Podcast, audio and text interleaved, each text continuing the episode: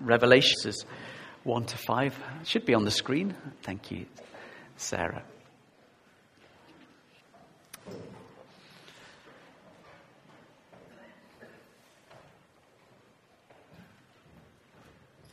When he opened the seventh seal, there was silence in heaven for about half an hour. And I saw the seven angels who stand before God, and the seven trumpets were given to them. Another angel who had a golden censer came and stood at the altar. He was given much incense to offer with the prayers of all God's people on the golden altar in front of the throne. The smoke of the incense, together with the prayers of God's people, went up before God from the angel's hand. Then the angel took the censer, filled it with fire from the altar, and hurled it to the earth. And there came peals of thunder, rumblings, flashes of lightning, and an earthquake.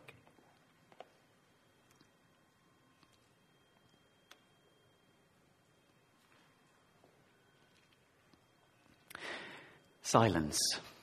One of the, the things about uh, speaking in public is is that fear that all the words that you had and wanted to say vanish. And you stand in front of people with that awkward silence, with a goldfish mouth. What happens next? Not only is there great anxiety uh, amongst uh, in the heart of the person preaching, but give it a bit of time, there would also be a rising anxiety amongst you what's going on? What's happening? Why the pause? There's a, a, a phrase in, in kind of um, in life, nature abhors a vacuum. Do you know that one? It's uh, that, that space tends to get filled. Have you ever been in, in a conversation with one of those people who's really uh, introverted and, and is, um, is, you know, you've tried your best at conversation and there's that pause and that pause extends a little bit and everything within you kind of wants to say, to break it and say something and often you say something kind of a little bit ridiculous just to get over the silence.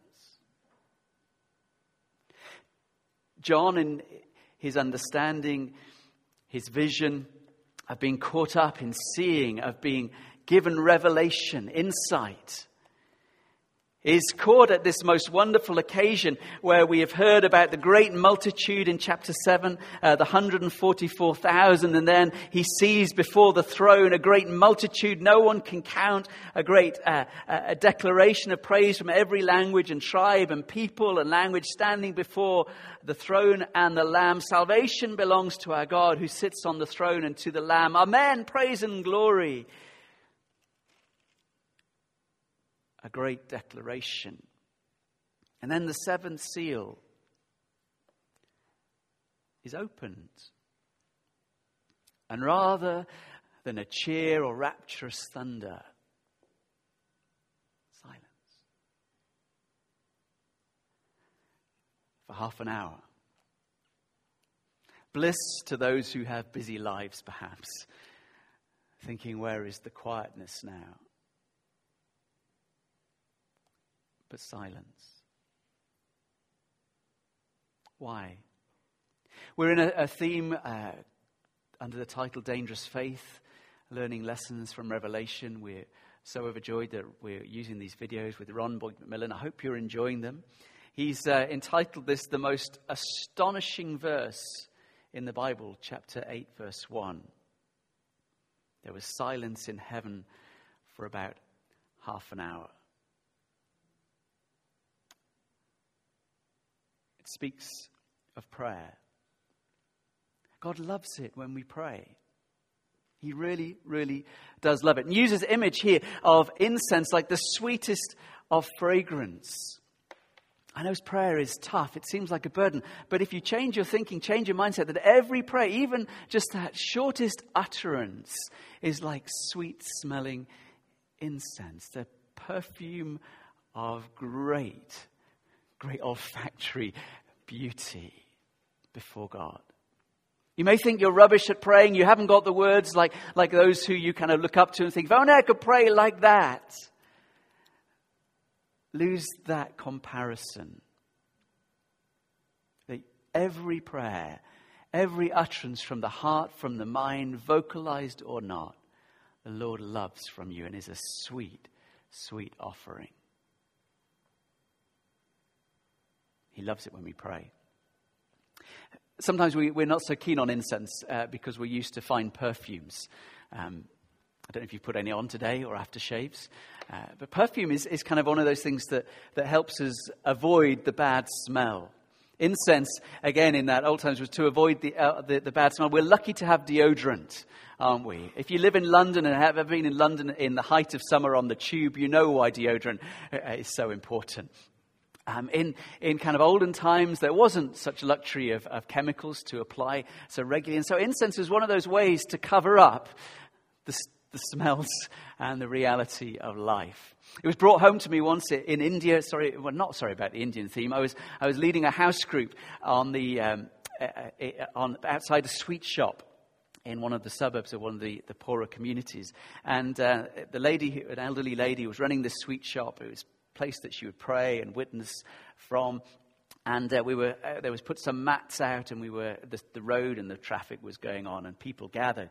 And as I was sitting on the step of the sweet shop, kind of thinking and praying about what to speak about, um, I realized there was this awful smell because the mat was covering the, the sewer drain, and it wasn't piped away, it was kind of there that, that, I was sitting on the mat and there was a little bit of block of concrete covering it, and then either side was the drain and the sewage. If you've ever had block drained, you know it's not a great smell. I was thinking, this is really bad. But then another fragrance caught me, and because the lady lived there and worked there all the time, and she had to put up with the stench. So she thought, I will counteract it. And she planted a jasmine tree. And at the side of her shop was this beautiful big jasmine tree. And it was blooming. You know what jasmine's like in the evening and the morning? It, the fragrance comes out. And it was kind of like this weird polarization that at one moment I was smelling the stuff of life, you know what I mean? And then in the other moment, there was this waft of beautiful jasmine which completely masked and hid and covered over. Prayer as we're told, is this sweet offering, this incense to God. He really loves it when we pray. Let's gain a little bit of insight for our life now, 21st century, United Kingdom. Learn some lessons from the scripture and from our sisters and brothers who are walking in a very different context, but help us with this truth. Thank you, Sarah.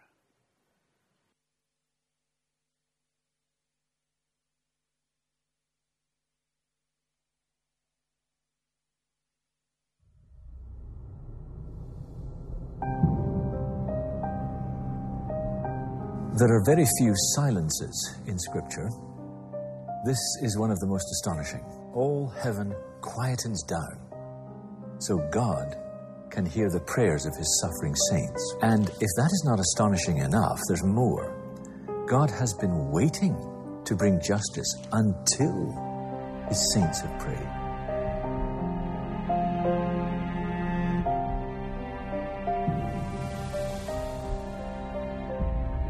After hearing, he acts. Fire is thrown. Trumpets are blown. And whenever trumpets sound, walls tumble down. Judgment comes. Justice prevails. And in the end, prayers are answered in the ultimate way. The kingdom of the world has become the kingdom of the Lord and of his Christ. And all this, partly, as a result of our prayers. It took a great Christian philosopher to comprehend how astonishing this is. Blaise Pascal said, Prayer is God's way of providing human beings with the dignity of causality.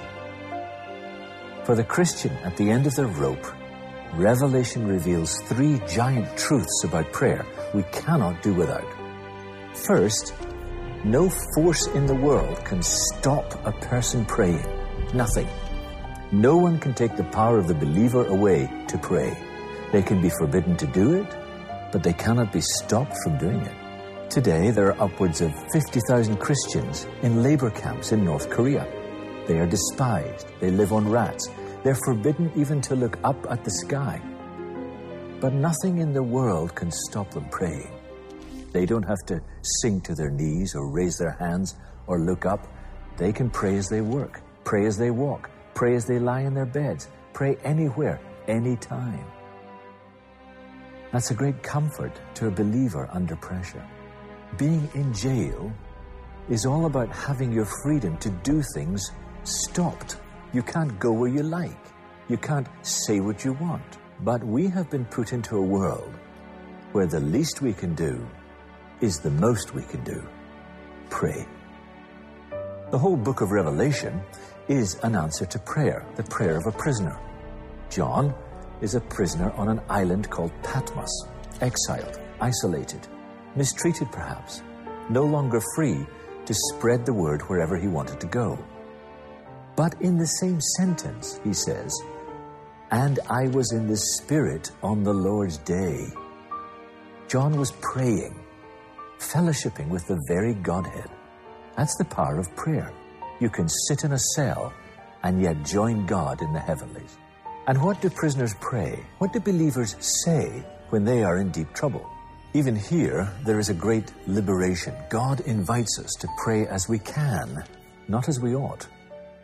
In chapter 6, the saints cry out, How long, O Lord, before you judge the people who belong to this world and avenge our blood for what they have done to us? Wherever we are, whatever trouble we are in, God just wants us to speak out to Him. We don't have to move our lips, but we do have to form a prayer. Whatever is on our heart, we take it to Him. And there's no shame in asking God, How long? Many Christians have said that the hardest thing about persecution is not the confinement, not the isolation, it is the time. We all unconsciously set limits on how long we should suffer. And when those limits are passed, we have to ask, How much longer, God? We shouldn't be ashamed the great persecuted horde of the church of the first century, asked the same from their cells, from their crosses, from their exiles. Pray as you can, not as you ought. No force in the world can stop us. We can be stopped from everything else, but not this. Second, no force in the world can stop a prayer from being heard. There was silence in heaven. When we utter a prayer, this is what happens, and it's astonishing. An angel helps. As our words ascend, they are mixed with incense. This purifies our prayers for the ears of God. Prayer is thankfully never dependent on how worthy or pure we are. If that was the case, few could pray with any confidence that God would hear. And then they are carried into silence. Silence in heaven. There's no precedent to silence in heaven. A faithful pastor put it this way in war torn Syria. He said, It expresses how much God is waiting and ensuring no other voice will deter the prayers of the saints. It is the ultimate picture of how much God wants to hear us pray. Revelation is a noisy book. It's full of thunder, lightning, war, screams. But on the throne, where all the power is, there is silence for a time. God is waiting in silence to hear our prayers. And then, finally, the prayers are return, returns to the earth. Fire from the altar, that's God's Spirit, His enabling, irresistible power. God has waited, God has heard, God has acted. And third, no force in the world can stop a prayer from being answered. When this angel carries the prayers down to the earth from the throne, what's the result? Trumpets are blown. In the Bible, trumpets make walls fall down. Remember Jericho. The Israelites would no longer live on promises in the desert. Trumpets have been blown. God brought the walls down, and Israel has a new home. Other trumpets are blown in the Bible too. They're blown to signal years of Jubilee, They're blown to call the faithful to prayer at the temple. They're blown when the Lord returns. A thorough cleansing, a mighty conquering, a final coming, a new time for the kingdom. And the result of all these trumpets, which bring the judgment of God on the evildoers, is to create the kingdom of God on earth, which is the purpose of everything. And God did all this in response to prayer, our prayers. Given this amazing freedom, are we taking advantage of this astonishing silence where God is waiting to act as a result of our prayers? Many years ago, there was a famous conference. Eminent church leaders and mission leaders had gathered to think about the church in China. And little was known at the time of the church in that great land, because this was 1975. A madness had seized the land, had launched a stifling initiative which tried to bring a communist utopia. Bibles were banned, pastors imprisoned and killed, churches were closed. No one knew whether the church even existed anymore. It was a revelation scenario. Well, invited to this conference was an elderly man called Brother Willis who had been saved in a revival in Wales in his childhood. And as the conference progressed, no one saw him. Where's Brother Willis? People asked. Few knew, but Brother Willis was praying. And as he was praying, a trumpet was sounding. China was opening up. He had been burdened to pray the moment he arrived in his room. He was on his knees for 14 hours a day he wouldn't answer the door. He didn't even eat. And after a week of this, he came down to speak to all the delegates. What is an intercessor? He asked. An intercessor is a man or woman who prays and weeps in the secret place of prayer until God stoops down and dries their tears.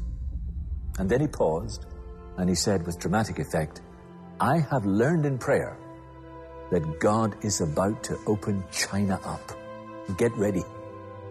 At the end of the conference, Brother Willis asked the organizer if he would take him to a point where they could look over into mainland China. And he was taken to a place in Hong Kong's new territories, and they gazed over into fields stretching beyond the barbed wire.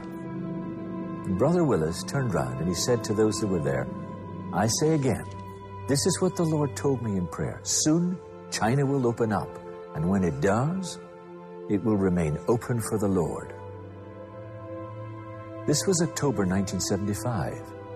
A few months later, the Chinese premier Zhou Enlai was dead. A year later, Mao Zedong was dead. Two years later, Deng Xiaoping was resurrected, and China began to open up. Point in Lo Wu, it's called. There are no rice fields now. Instead, you will see gleaming skyscrapers, factories, and apartment buildings, and you'll hear the urban roar of the world class city of Shenzhen, the first gateway to China. And I stand there remembering Brother Willis, who has long departed this life, and what he taught about prayer. You look at the city. Who built this? Who made Shenzhen possible? Was it the work of Deng Xiaoping and his four modernizations policy, opening China up to Western markets for the first time in 1978 after 30 years of isolation? Or was it a 75 year old man, Brother Willis, who built this city by putting his elbows on a bed in a hotel room and interceding in prayer for 14 hours a day with tears and groans? If you take seriously the book of Revelation, then the opening of China was a spiritual miracle long before it became an economic miracle. Intercession forces us to ask who is really running the world? It is God. And that is why the most contradictory revolution of the 20th century, where a communist party embraces capitalism becomes the means of a door being flung open to the gospel, where the world's largest ever Christian revival was taking place and now is changing the rest of the world too. That man prayed. There was silence in heaven. Trumpets blew. And God moved to create the world's largest ever revival. Of course, it wasn't just Brother Willis. There must be many others too. And the joy of heaven will be to meet these nameless saints and thank them for their prayers that moved the hand that moves the world. Can we have the same ambition for our prayers now that we realize what happens to them as we pray and what results from them in the end? No wonder the book of Revelation ends with a man praying. It's the author John again, still a prisoner. As a result of his tour around the heavenlies, he's still praying, Amen. Come, Lord Jesus.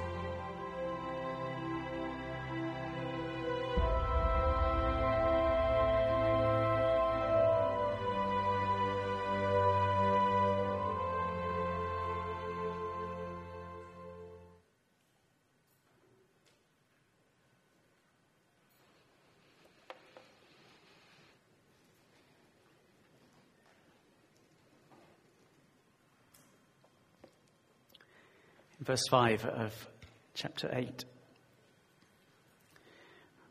And the angel took the censer, filled it with fire from the altar, and hurled it to the earth. There's a lovely sense that God loves it, really loves it when we pray. And in that silence, in that space that the Lord attends and He hears, there's also that sense that He, he lovingly collects. That our prayers are not vain or wishful thinking or just simply hot air. But the partnership and way that we engage with Him.